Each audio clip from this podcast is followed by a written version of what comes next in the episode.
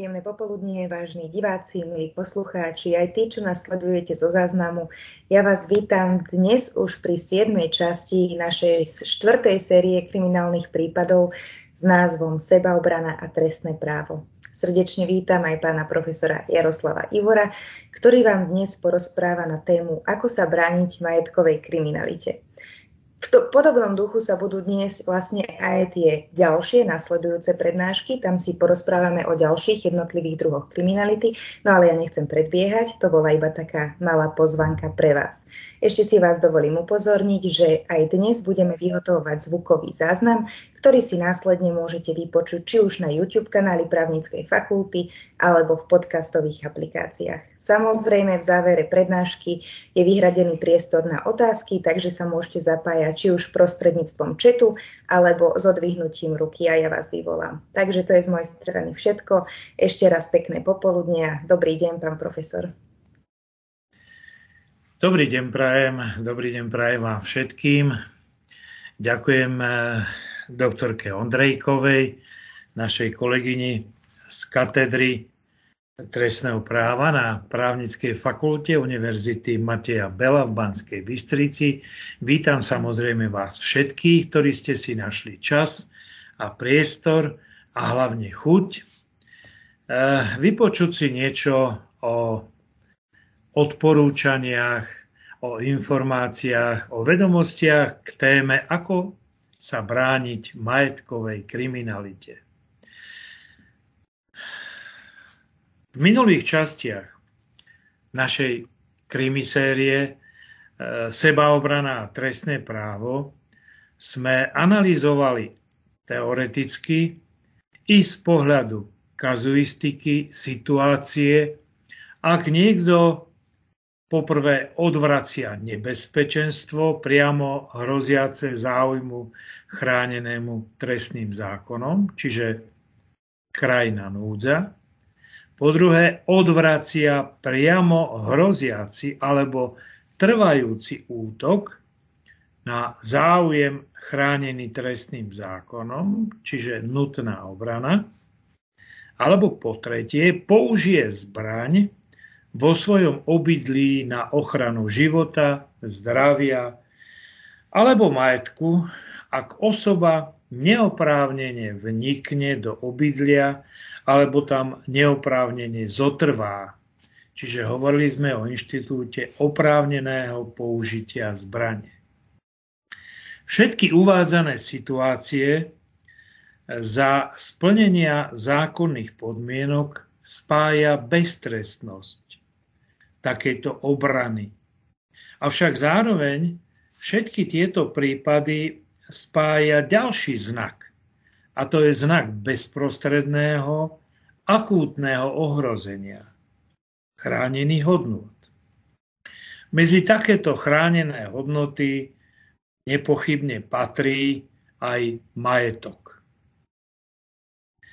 Majetok si však zaslúži ochranu a obranu nie len v momente bezprostredného ohrozenia, ale z časového hľadiska oveľa skôr, ako sa páchateľ rozhodne na útok, alebo ešte lepšie, utvoriť obranu tak, aby sa páchateľ na útok ani neodhodlal.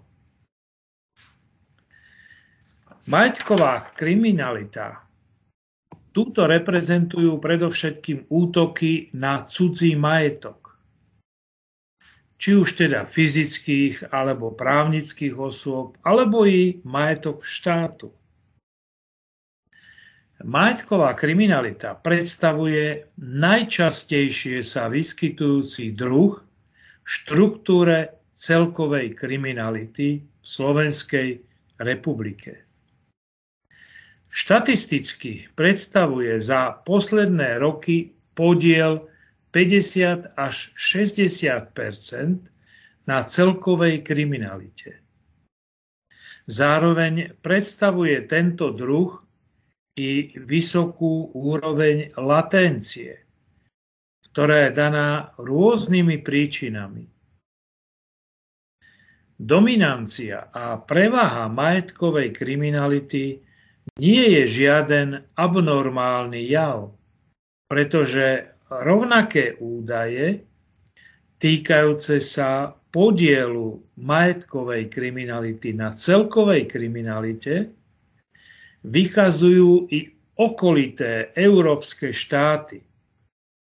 Veľmi často ide dokonca o ekonomicky vyspelé krajiny, u ktorých e, majetkovú kriminalitu nie je možné zdôvodniť výhradne nepriaznivou ekonomickou situáciou obyvateľstva, eventuálne inými rizikovými faktormi.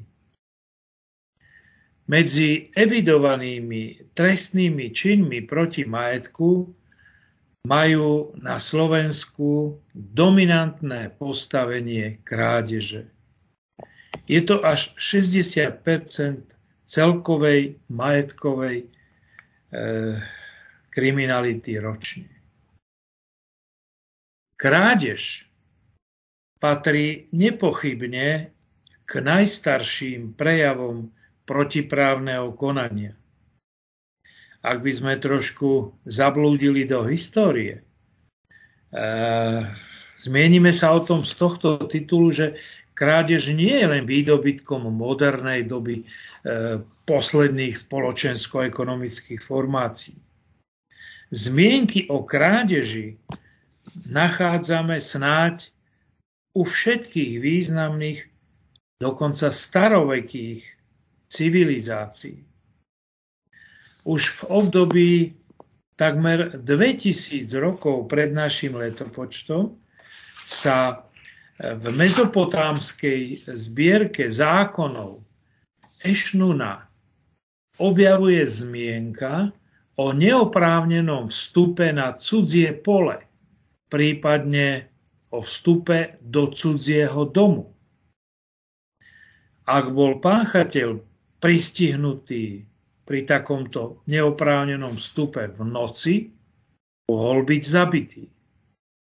Ak cez deň dostal pokutu v jednotkách striebra.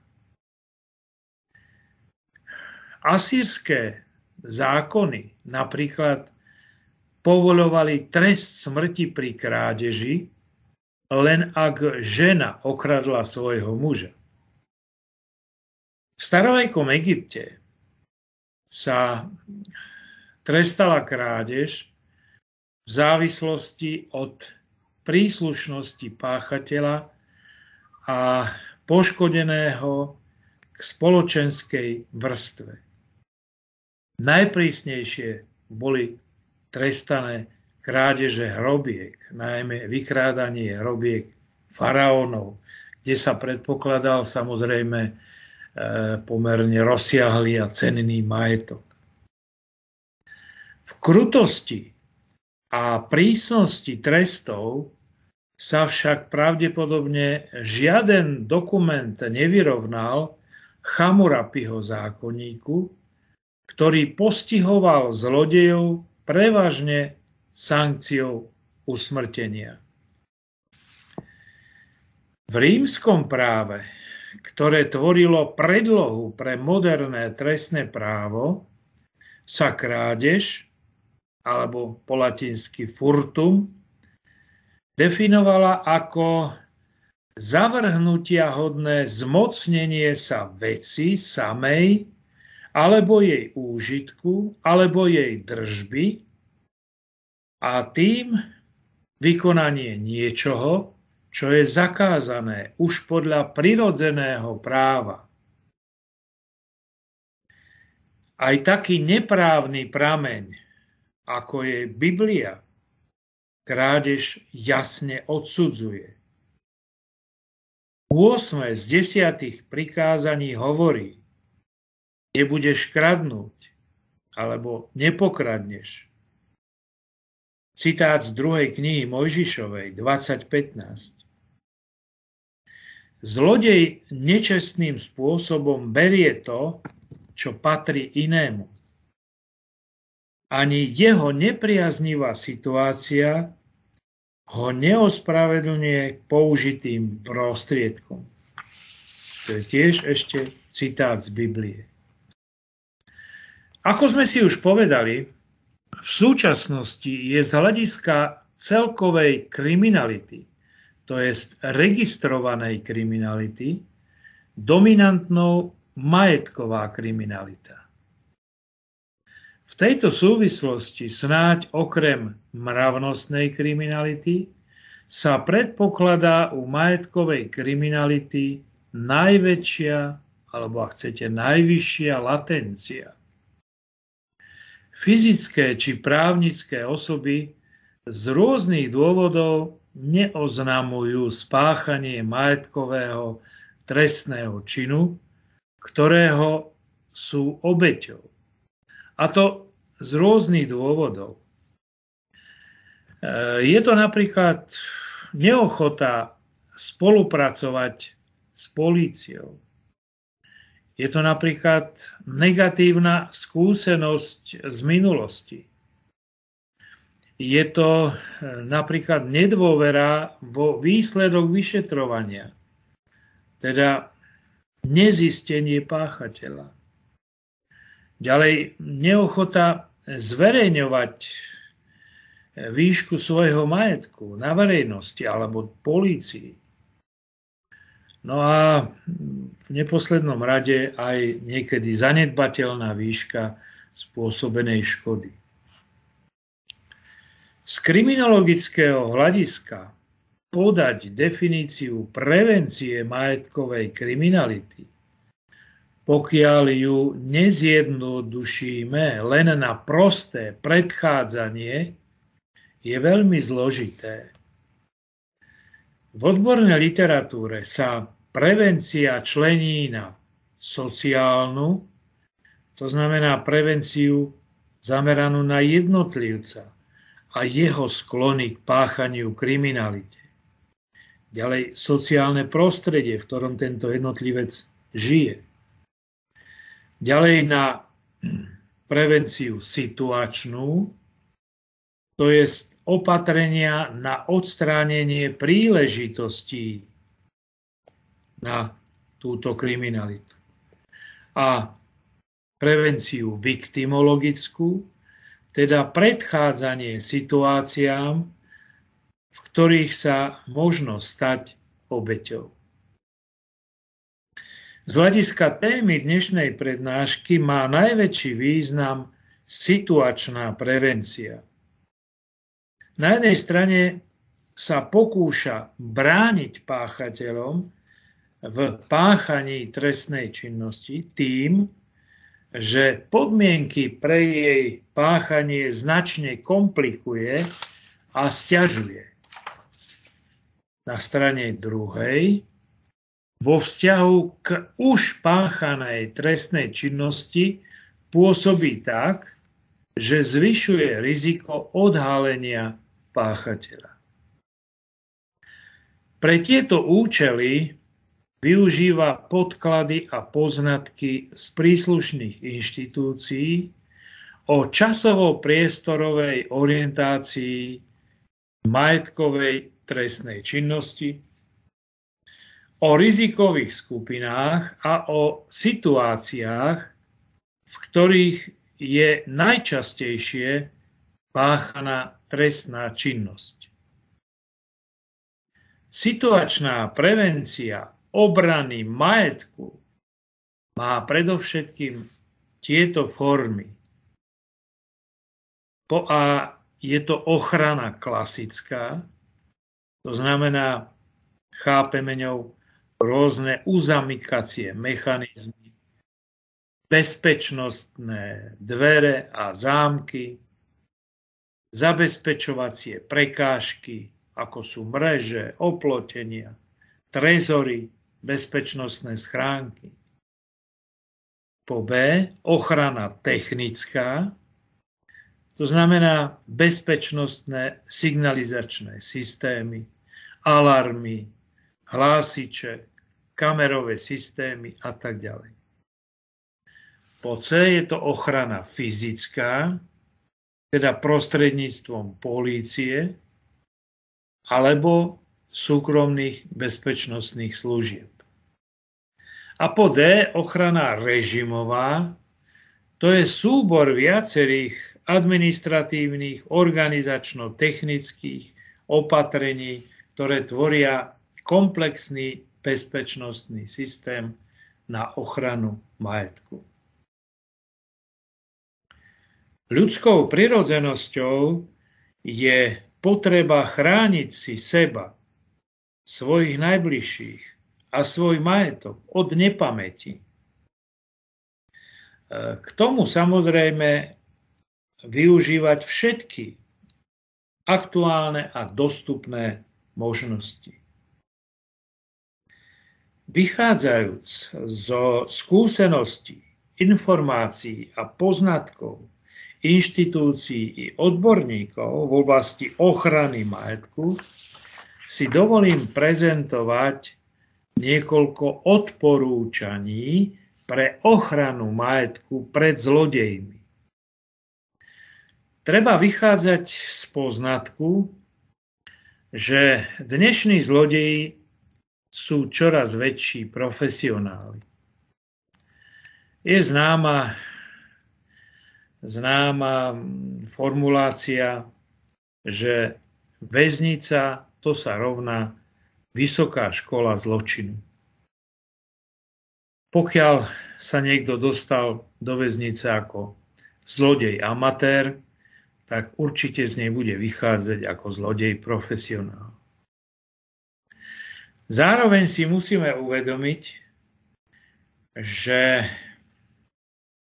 čím väčšie mesto, tým väčšie možnosti na páchanie kriminality. Pretože vo väčších mestách je pre zlodejov veľmi výhodná anonymita mestského života.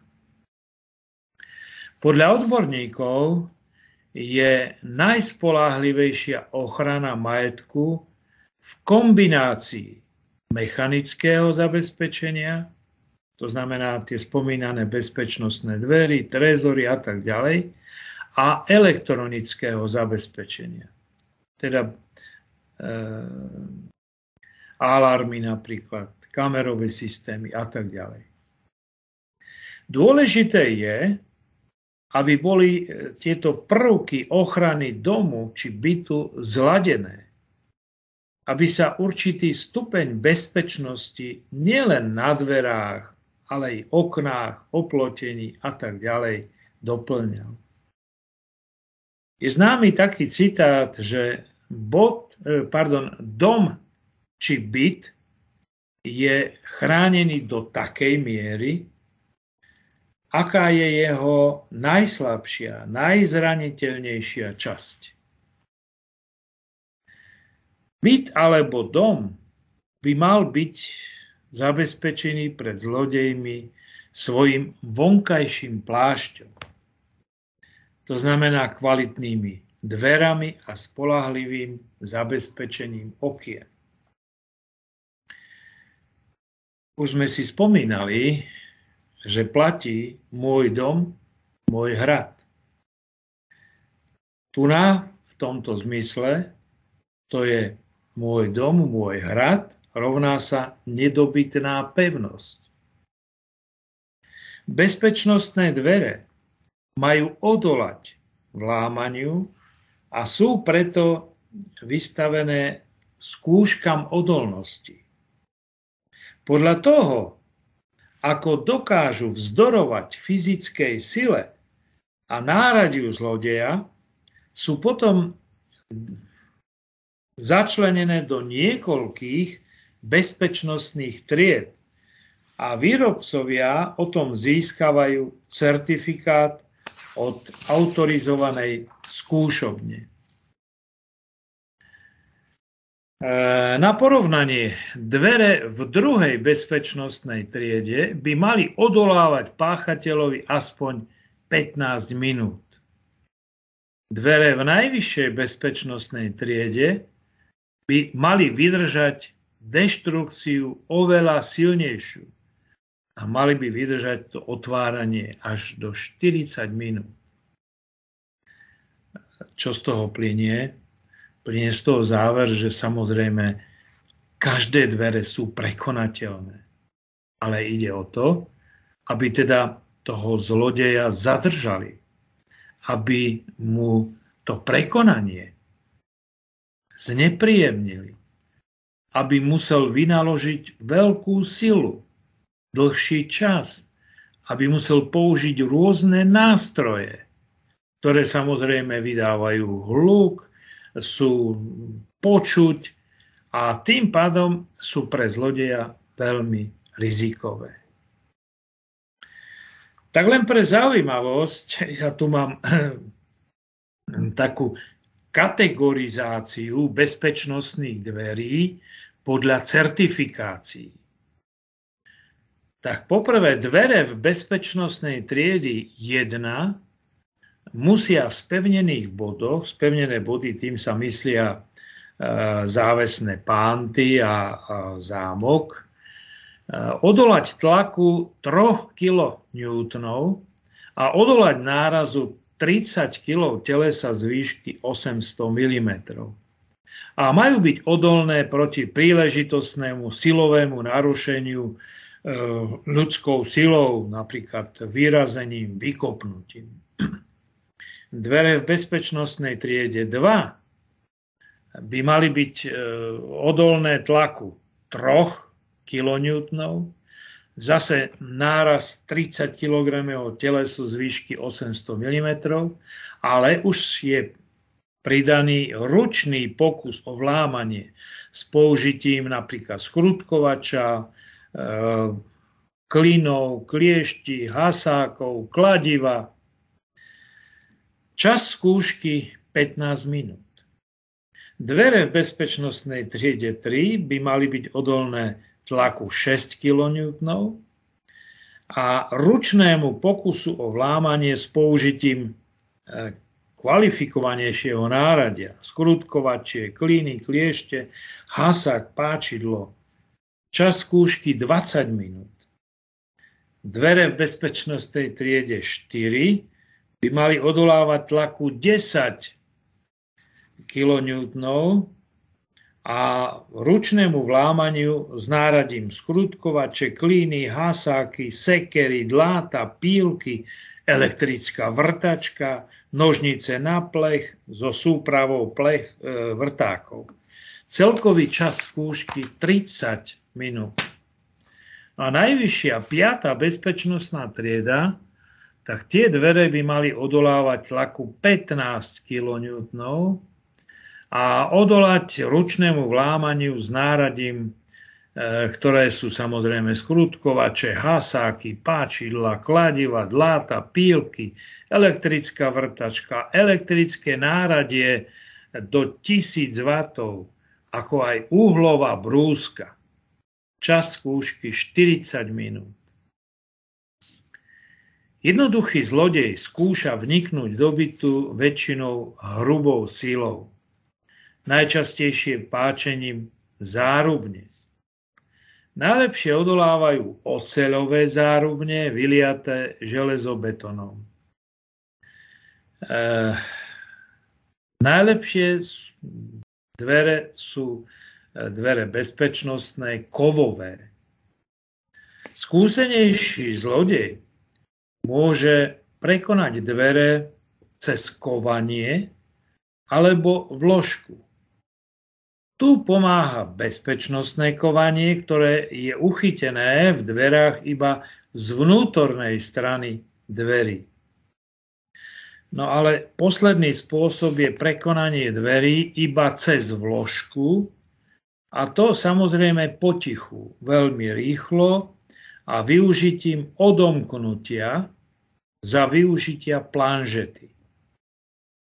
Kto teda nevie, čo to je planžeta, tak Planžeta je to súbor kovových pásikov, takých háčikov v rôznych tvaroch, rôznej dĺžky, e, slúžiacich na tzv. vyháčkovanie, alebo ak chcete, vyhmatanie zámku a otvorenie zámku bez nejakého veľkého hluku. Okná s bezpečnostnou fóliou zabránia páchateľovi vniknúť do bytu či domu potichu a rýchlo, lebo sklenená tabuľa s fóliou síce nie je úplne nerozbitná, ale aby ju páchateľ prekonal a vyrezal hoci len malú dieru, cez ktorú si okno otvorí, musí tým spôsobiť veľký hluk. Často vydrží sklo, ale rozsypú sa okenné rámy. Preto je najistejšia mreža. Poslednou záchranou je mať v byte trezor. Treba si však vybrať trezor certifikovaný. Na trhu sa totiž v súčasnosti nachádza široký sortiment tovaru, označovaný názvom trezor. Nie však každý ním aj je. Väčšina lacných výrobkov nemá certifikáciu a nezabezpečuje potrebnú ochranu majetku a dôležitých písomností a dokladov.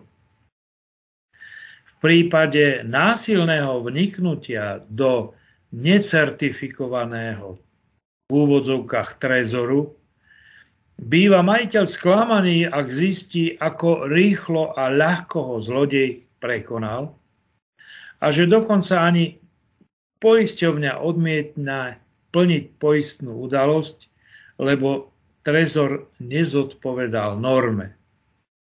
Len pre vašu informáciu, certifikovaný trezor musí zodpovedať norme veľké EN 1143 pomočka 1 a na jeho predaj, montáž a servis vydáva technickú licenciu polícia.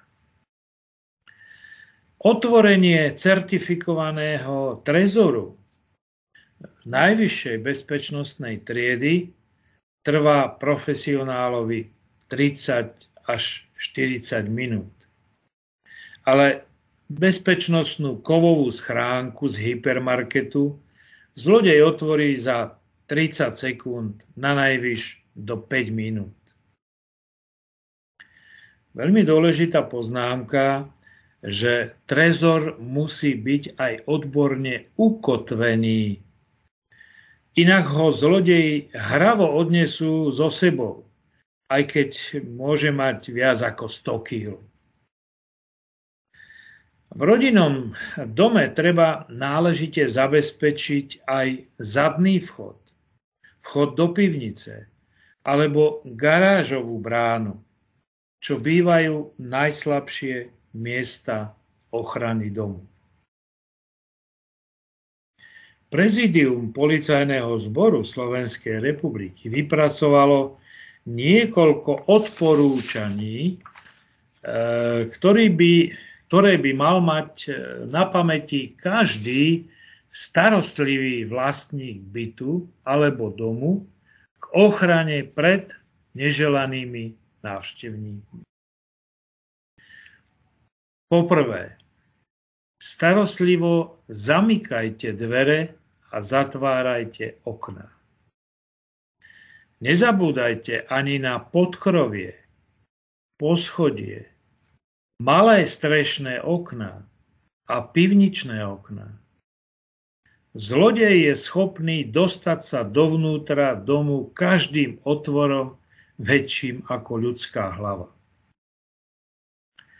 Po druhé, zabezpečte si kvalitný bezpečnostný zámok v kombinácii s ďalšími zabezpečovacími prostriedkami.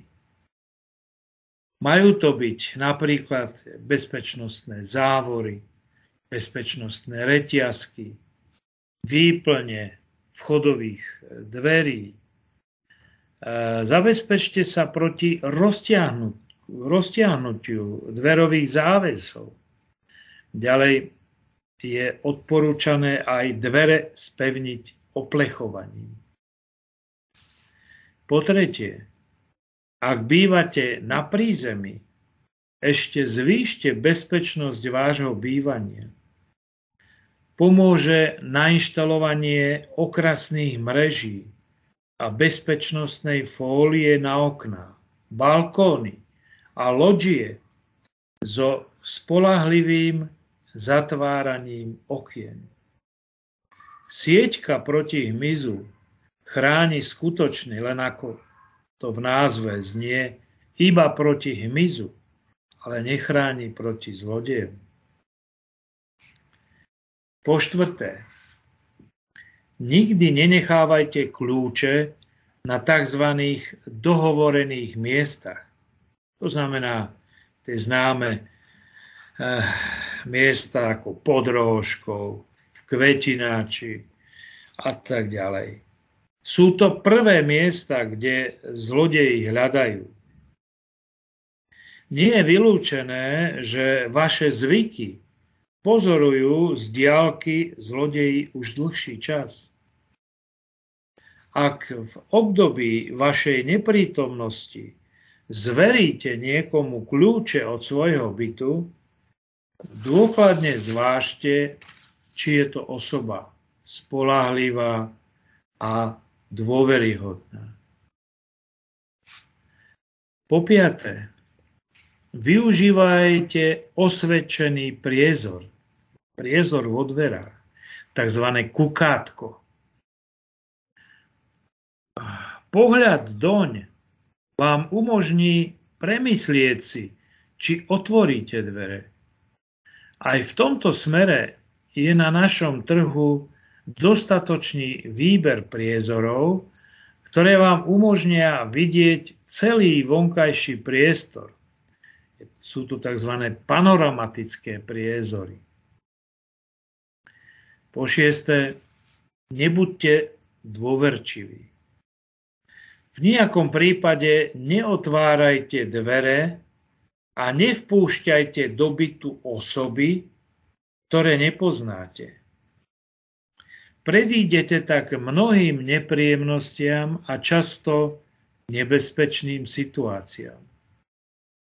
Najmä dôchodcovia sú často terčom falošných kontrolórov či zástupcov poisťovní. Po siedme, neuschovávajte väčšie sumy peňazí doma. Bezpečnejšie budú v banke na účte. Ak si heslo alebo PIN kód od bankovej karty k účtu zapíšete, vždy ho odložte oddelenie na inom bezpečnom mieste ako pri karte. Po 8. Nenechávajte doma cennosti. Cennosti, ktorými myslíme najmä šperky, cenné zbierky a podobne, môžete uschovať počas vašej dlhšej neprítomnosti napríklad e, v prenajatom trezore banky. Po deviate, doklady od drahého priemyselného i spotrebného tovaru si dobre uschovajte, odložte. Vyznačené výrobné číslo na doklade totiž umožní polícii efektívnejšie pátrať po vašom odsudzenom majetku, po páchateľovi krádeže. Vec rýchlejšie identifikovať a vrátiť ju späť do vášho vlastníctva. Po desiate. Nenechajte byt pri odchode na dlhší pobyt celkom opustený. Počas dlhodobejšej neprítomnosti požiadajte príbuzného alebo iné dôveryhodné osoby, aby vám pravidelne vyberali poštu a občas skontrolovali neporušenosť bytu. V súčasnosti sú k zakúpeniu zariadenia, ktoré s určitou pravidelnosťou alebo i v náhodných intervaloch rozsvecujú na určitý čas svetla v byte a tým vzbudzujú dojem prítomnosti osôb v tomto priestore. Po jedenácté, nezaťahujte okná bytu roletami. Zlodejovi tým často dávate už na prvý pohľad známy fakt, že nie ste doma. Po 12. Mať dobré vzťahy so susedmi je jedným z najlepších spôsobov, ako mať zabezpečený svoj byt či dom. Požiadajte ich, aby venovali pozornosť okoliu vášho domu, bytu. Prípadne si všímali pohyb neznámych podozrivých osôb. Po 13. Dbajte na dobrú viditeľnosť vstupu do domu. Zlodej vždy uprednostňuje prístup maskovaný kríkmi, stromami, alebo dokonca vysokou, neprehľadnou ohradou, múrom. Po 14. Dom či byt si poistite. Dnes už môžete využiť služby rôznych poisťovní a vybrať si e, najvhodnejšiu ponuku poistenia vášho majetku. Po 15. Zabezpečte dom či byt ochrannými technickými prvkami. Polícia odporúča využiť rôzne druhy a typy zabezpečovacích systémov. Od sirény, alarmu až po privolanie polície či bezpečnostnej služby pri narušení objektu. To sú odporúčania policajného prezídia, ktoré vyplývajú z určitých skúseností z dlhodobého riešenia a analýzy e, krádeže bytov a domov. Ja vám chcem ešte jedno odporúčanie povedať. E, dnes pri veľmi rozšírených sociálnych sieťach sa ľudia veľmi radi a často chvália, že idú na nejakú zahraničnú exotickú dovolenku a že odchádzajú 10. apríla a že sa vrátia až na konci mesiaca. Po príjemne strávenej dovolenke však ich čaká nepríjemné prekvapenie, že ich byt alebo dom navštívil neželaný návštevník, zlodej. Ľudia sú v tomto smere veľmi neopatrní a žiaľ na Facebooku a iných sociálnych sieťach akoby dávali na známosť, že ich majetok, ich byt alebo dom je pre zlodeja k dispozícii, lebo oni budú 2-3 týždne mimo územia republiky a zlodej môže bezpečne pracovať na jeho vykradnutí. Rozvoj techniky v posledných desaťročiach neobyšiel ani oblasť efektívnej ochrany majetku. Z viacerých možností spomeniem na, napríklad tzv. fotopasce. Fotopasce sa, viete, že využívajú v prírode napríklad na záznamy chránených zvierat, živočíchov, ale aj využívajú ich polovníci, napríklad proti pytliakom a podobne. Ale dajú sa veľmi efektívne využiť aj v ochrane rodinných domov. Fotopasca je vlastne e, zariadenie vybavené pohybovým senzorom, ktorý sa e, zapína pri pohybe osoby v detekovanom priestore. E, táto fotopasca je schopná vyhotoviť foto alebo dokonca videozáznam a takisto informovať majiteľa o pohybe nejakej cudzej osoby alebo teda nejakého iného, či už napríklad zvieraťa alebo teda človeka, SMS-kou alebo mailom.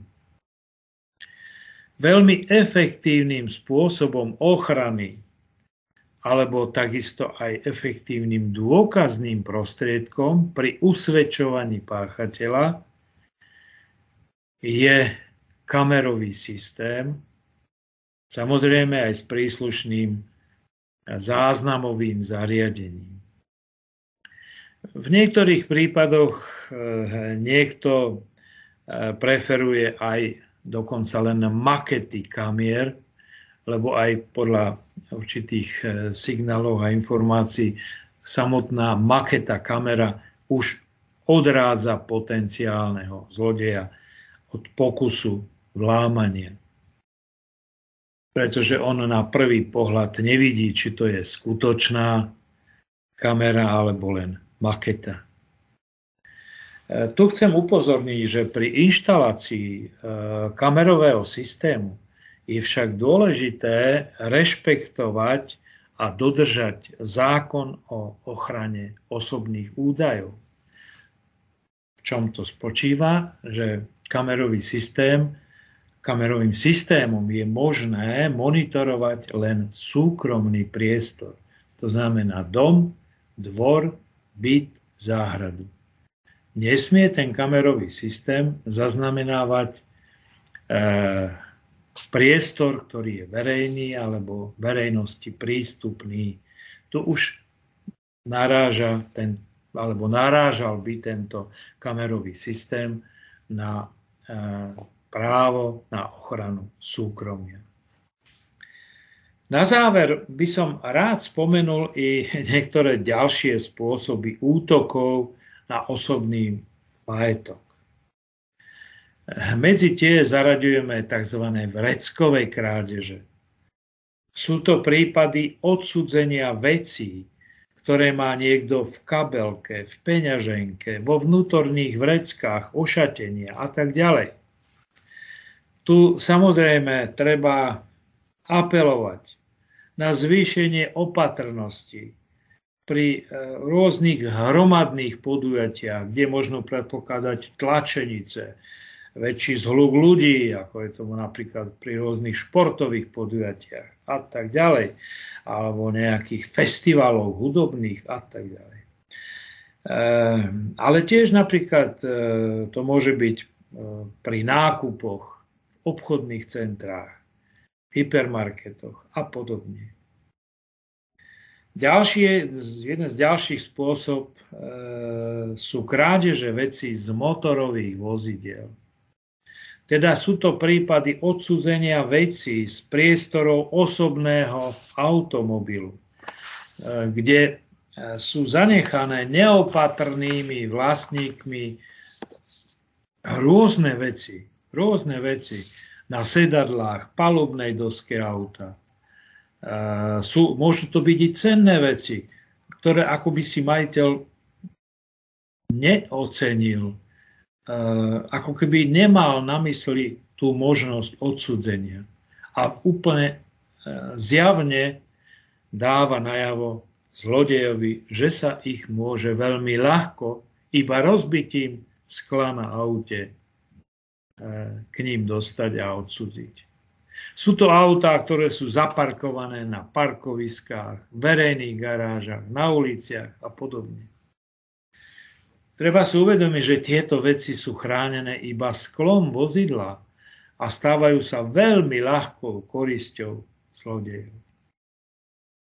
No a posledným druhom krádeži, na ktorý, na ktorý vás chcem upozorniť, sú samotné krádeže motorových vozidiel. Ochrana motorových vozidiel pred zlodejmi je v súčasnosti poskytovaná rôznymi systémami mechanických či elektronických zabezpečovacích systémov a tiež systémov na vyhľadávanie odsudzených motorových vozidiel. Systémy napríklad Logic. Uh, tu samozrejme zase odporúča sa najvýhodnejšia určitá kombinácia či elektronického alebo mechanického zabezpečenia, pretože aj jedno, aj druhé e, už sa zlodeji naučili prekonávať, ale tá kombinácia je pre nich najväčšou prekážkou. Samozrejme, mohli by sme ešte rozprávať veľmi dlho, lebo tých možností odsúzenia majetku, teda tej majetkovej kriminality je veľmi veľa.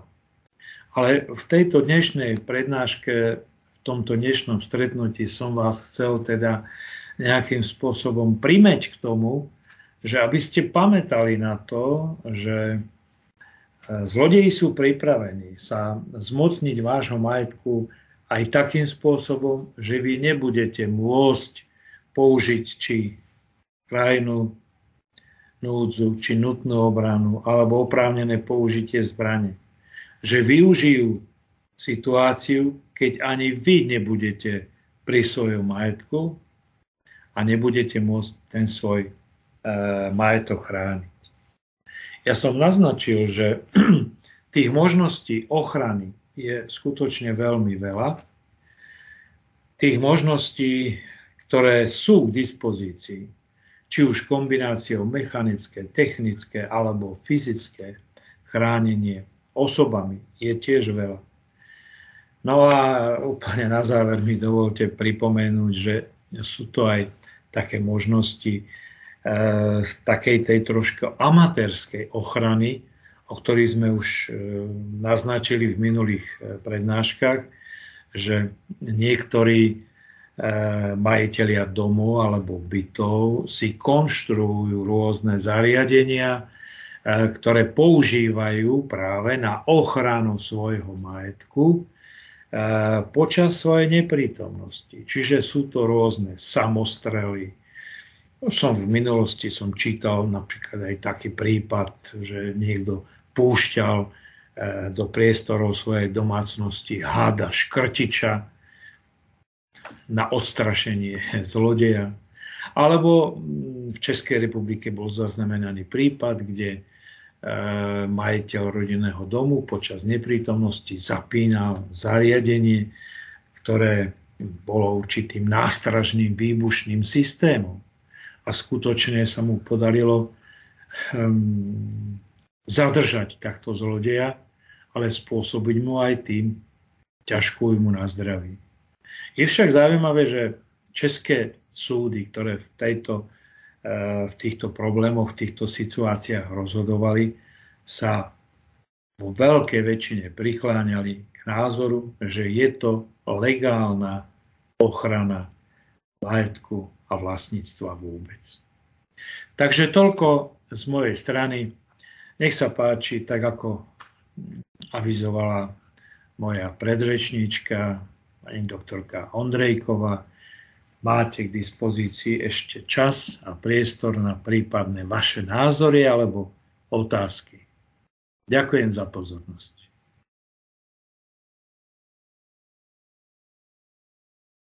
Ďakujeme pekne, pán profesor. Tak nech sa páči, ak máte teda záujem o e, nejakú otázku sa spýtať pána profesora, alebo by ste chceli niečím prispieť do diskusie, tak môžete tak urobiť, či už prostredníctvom četu, alebo prihlásenia sa o slovo.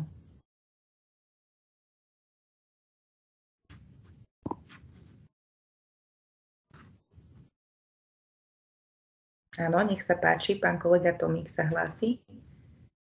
Dobrý večer, ďakujem. Ja by som mal jednu takú otázočku, pán profesor, že či náhodou už je nejaká judikatúra e, súdov Slovenskej republiky, najvyššie alebo ústavný ohľadom použitia e, kamerových systémov a záznamov z nich, dajme tomu v trestnom konaní, keď sú nie na verejných priestranstvách, ale na rodinných domov, dajme tomu. Lebo ja osobne som teda našiel nejaké, e, nejakú judikatúru, ale ústavného súdu alebo najvyššieho správneho súdu Českej republiky.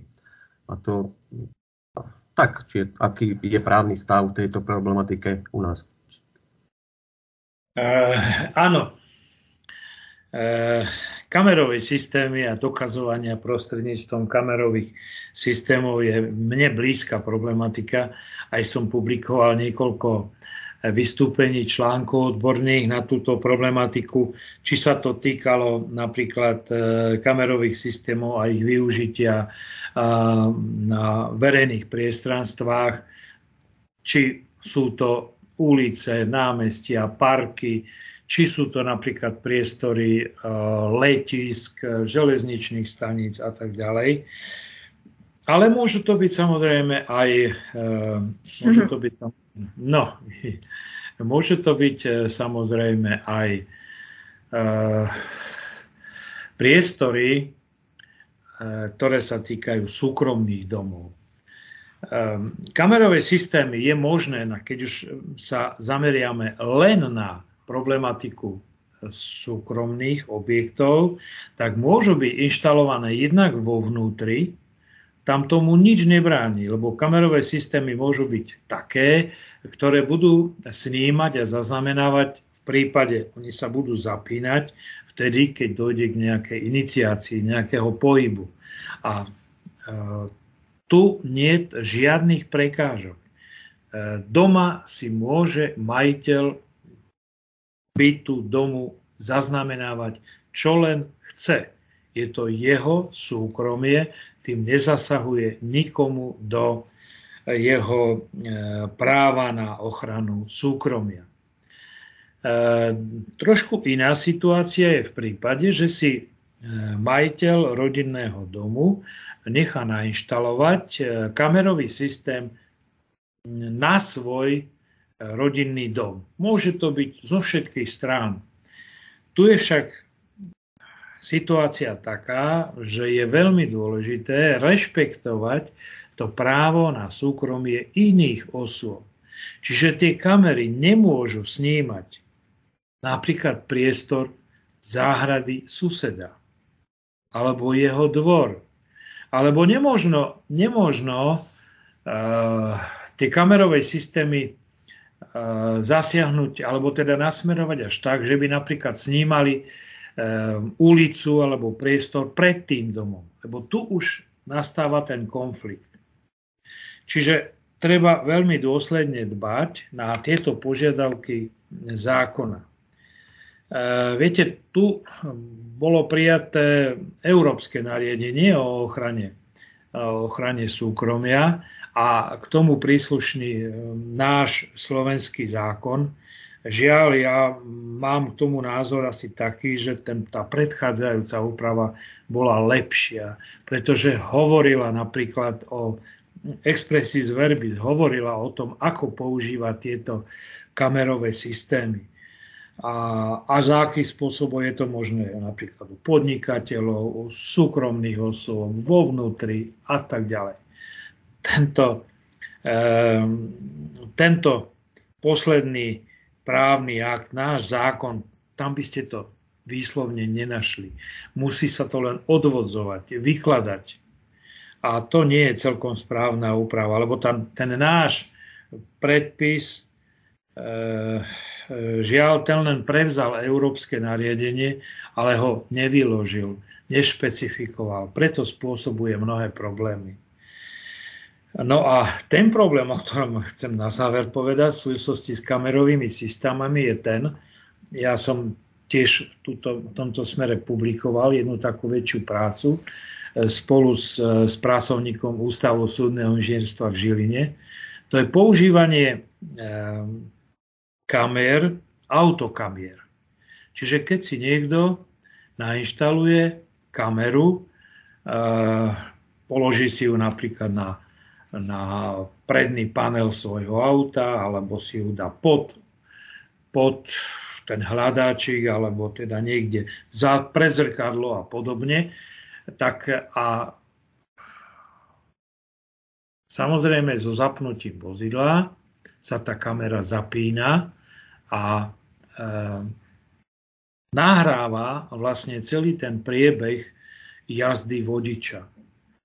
Ona ho nehrá, nenahráva len tak zo špásu, aby si to niekto prehrával, že ako som, akou cestou išiel a čo všetko som videl.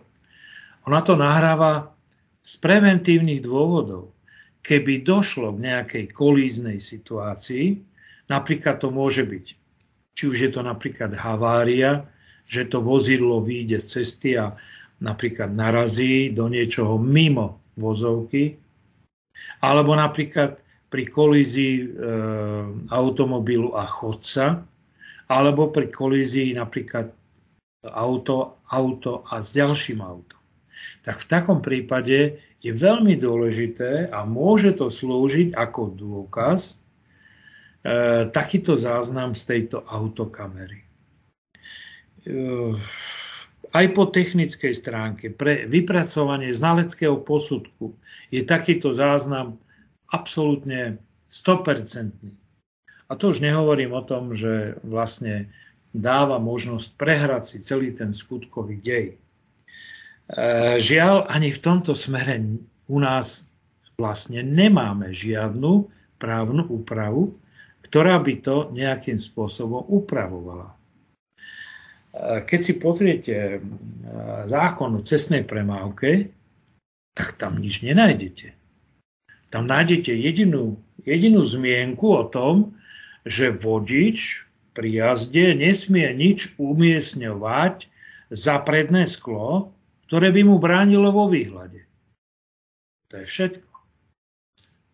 Ale nie je tam uvedené, že by napríklad tam mohol mať kameru, teda autokameru, ktorá by mu vlastne slúžila v jeho prospech, alebo aj v prospech objektívneho posúdenia akejkoľvek kolíznej situácie. Je totiž tiež pravdou, že v tomto smere existuje veľká rôznorodosť Niektoré štáty Európskej únie dokonca takéto autokamery majú zakázané.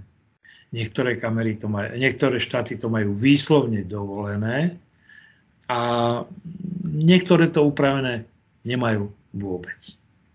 My patríme k tej tretej kategórii, ale e, v podstate ja som sa nestretol s prípadom, keby napríklad e, takýto záznam z autokamery nemohol byť využitý. Že by ho napríklad súd odmietol. E, totiž tu sa dá prísť k výkladu takému, že táto autokamera nesníma ľudí, ktorých e, samozrejme musí nasnímať ľudí, ktorí idú po chodníku alebo ktoré prechádzajú cestu. Ona ich nesníma ako subjekty subjekty práva na súkromie. Ona ich sníma ako účastníkov cestnej premávky, ako chodcov, áno, ktorí ovplyvňujú tú situáciu. A je len teda otázka času, kedy k tomu dôjde v takejto úprave. Posledná veta, veď určite ste počuli e, určité také e, návrhy, že by aj do aut sa mala montovať tzv. čierna skrinka, tak ako to je u lietadiel. Takže podobné záznamové zariadenie, ktoré bude zaznamenávať e,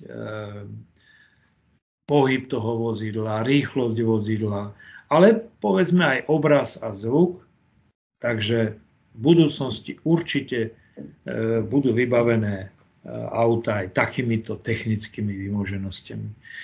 E, kolega má pravdu v tom, že na Slovensku nemáme takýto judikát, ktorý by hovoril o e, využití kamerového systému pri súkromných domoch.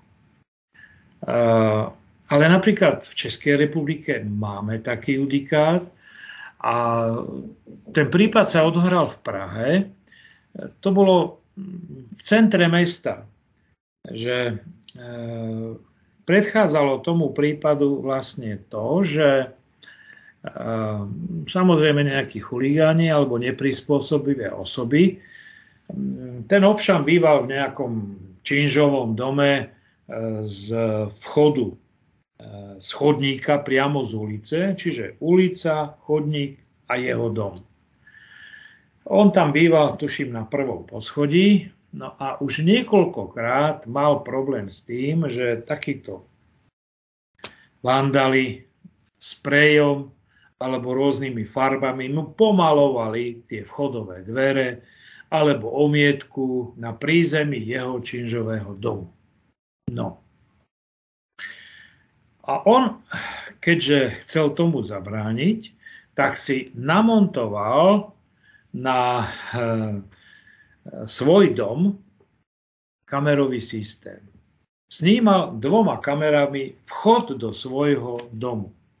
No samozrejme, tie kamery sa nedali namontovať len tak, že by snímali len ten, tie dvere toho domu, alebo aj e, teda len tú stenu toho domu. Samozrejme, že čiastočne zasahovali a snímali ten chodník. No a potom sa stalo to, že opäť došlo k nejakému vandalizmu alebo dokonca pokusu vlámaním, e, ktoré sa nepodaril. No a e, tento občan podal trestné oznámenie a ponúkol tento kamerový záznam, kde boli dvaja páchatelia, ktorí boli na kamerách presne zachytení a identifikovaní. Dokonca policia bola tak šikovná, že ich identifikovala a našla a obvinila. No a predstavte si, títo e, zlodeji boli tak šikovní, že podali na tohto žalobu no, v správnom konaní, že zasiahol do ich súkromia, pretože neoprávnene nahral ich podoby zeň, ich pohyb na verejnom priestranstve, na chodníku. No a musel to riešiť dokonca až najvyšší správny súd. V Čechách už majú dlhšie správ, najvyšší správny súd ako na Slovensku. No a ten toto ich e, tento ich návrh alebo toto, túto žalobu zamietol. A uznal, že tento občan urobil e, tento kamerový systém a len a len z dôvodu ochrany svojho majetku a že sa tá kamera nedala inak namontovať iba tak, že musela čiastočne zasahovať do chodníka a že zachytila práve tých vandalov a zlodejov. Takže to je taký jeden prípad z Českej republiky. Ale na Slovensku ešte v tomto smere si na nejakú judikatúru musíme počkať. Nech sa páči. Pán kolega, neviem, či som vás uspokojil. Myslím, že áno. No. Výborne. Ďakujeme pekne, pán profesor. Tak nech sa páči, ak má ešte niekto nejakú otázku, Môžete využiť chat, ak sa e, nechcete vlastne pripojiť e, zvukovo, tak nech sa páči.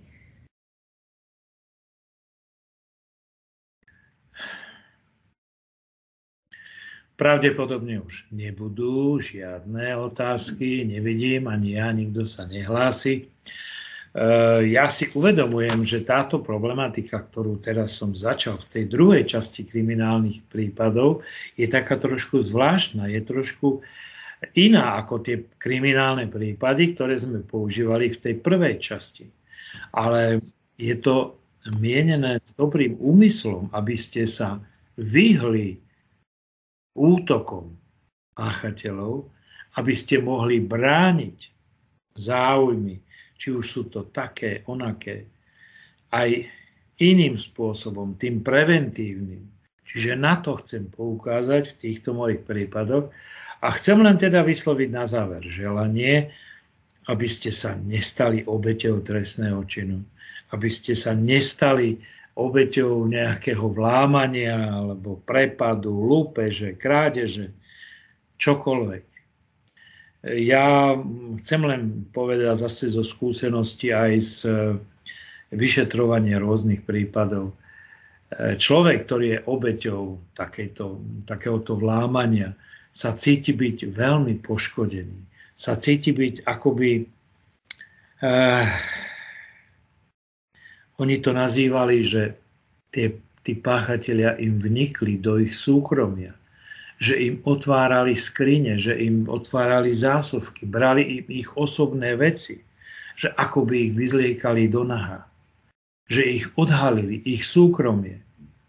A ja by som vám nechcel želať takýto prípad a želal by som vám, aby ste využili niektoré z týchto odporúčaní, aby vám snáď pomohli pri rozhodovaní, ako chrániť svoj majetok a svoje vlastníctvo. Ďakujem ešte raz za pozornosť. No a už záverečné slovo má doktorka Ondrejková. Ako Ďakujem. vždy. Ďakujem krásne, pán profesor. No, čo na to povedať? Pán profesor bude tieto nasledujúce prednášky viesť presne v takomto duchu, aby ste si aj vy zobrali niečo v rámci tej prevencie pre seba, pretože bohužiaľ doba je aká je a tá kriminalita je stále súčasťou nášho každodenného života. No a budúci týždeň, teda v útorok 5. apríla, vám pán profesor bude rozprávať na tému, ako sa brániť mravnostnej kriminalite tak ja pevne verím, vážení naši poslucháči, milí priatelia, že sa opäť stretneme o 17. hodine na tomto odkaze. Budeme sa na vás veľmi tešiť. Ďakujem za pozornosť, za vašu účasť a prajem vám ešte pekný a pohodový večer. Dovidenia. Dovidenia. Pekný večer.